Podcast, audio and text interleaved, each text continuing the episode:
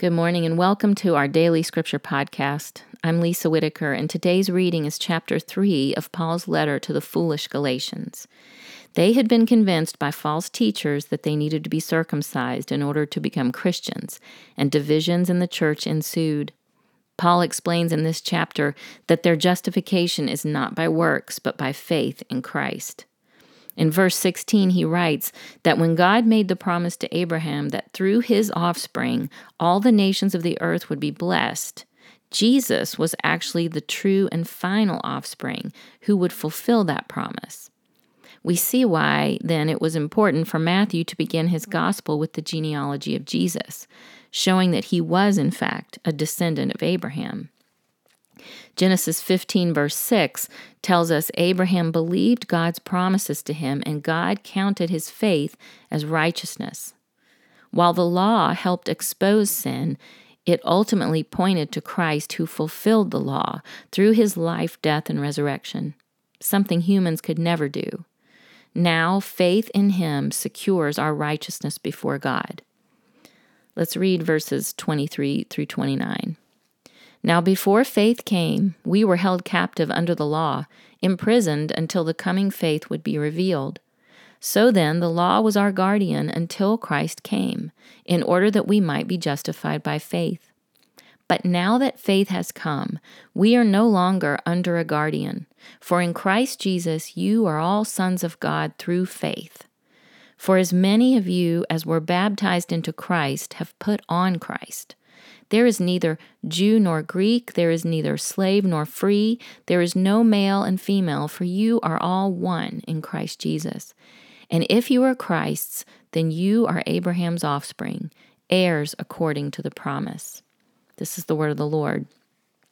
Faith in Christ changes us. The Greek word for sons in verse 26 is a legal term used in adoption and inheritance laws of the first century Rome. When we repent and come to faith in Christ, we become adopted sons and daughters of God. And as verse 28 explains, no one is better than anyone else in God's family. He views the newly believing drug addict in the same light as a lifelong servant of the church. Because of faith, both are credited with Christ's righteousness.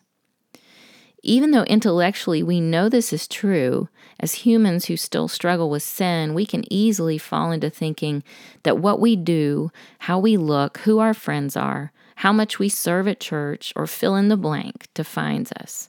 But God's Word tells us when we're baptized, we put on Christ. He is our new identity.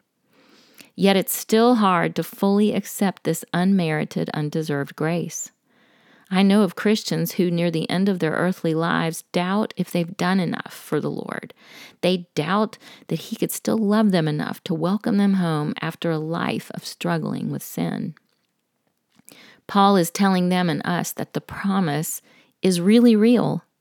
We belong to Christ, we are not our own. His steadfast love for us cannot be taken away, no matter how many times we mess up.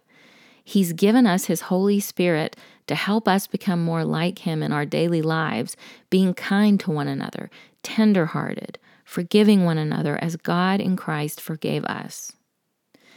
The law enslaves, but the gospel of Jesus gives freedom and abundant life. English preacher John Bunyan speaks to this. He quotes, Run, John, run, the law commands, but gives us neither feet nor hands. Far better news the gospel brings. It bids us fly and gives us wings. Let's pray. Father, we thank you for the blessed assurance that we don't have to strive to earn your love. Your love was displayed on the cross of Christ for us. And if you love us that much, to sacrifice your only Son, who's fully God and fully man, how can we not trust that you are making all things new through your sovereign plan for us and for the world. We believe, Lord, help us in our unbelief. Holy Spirit, reign in our hearts, in our church, and through our church to the world. Amen.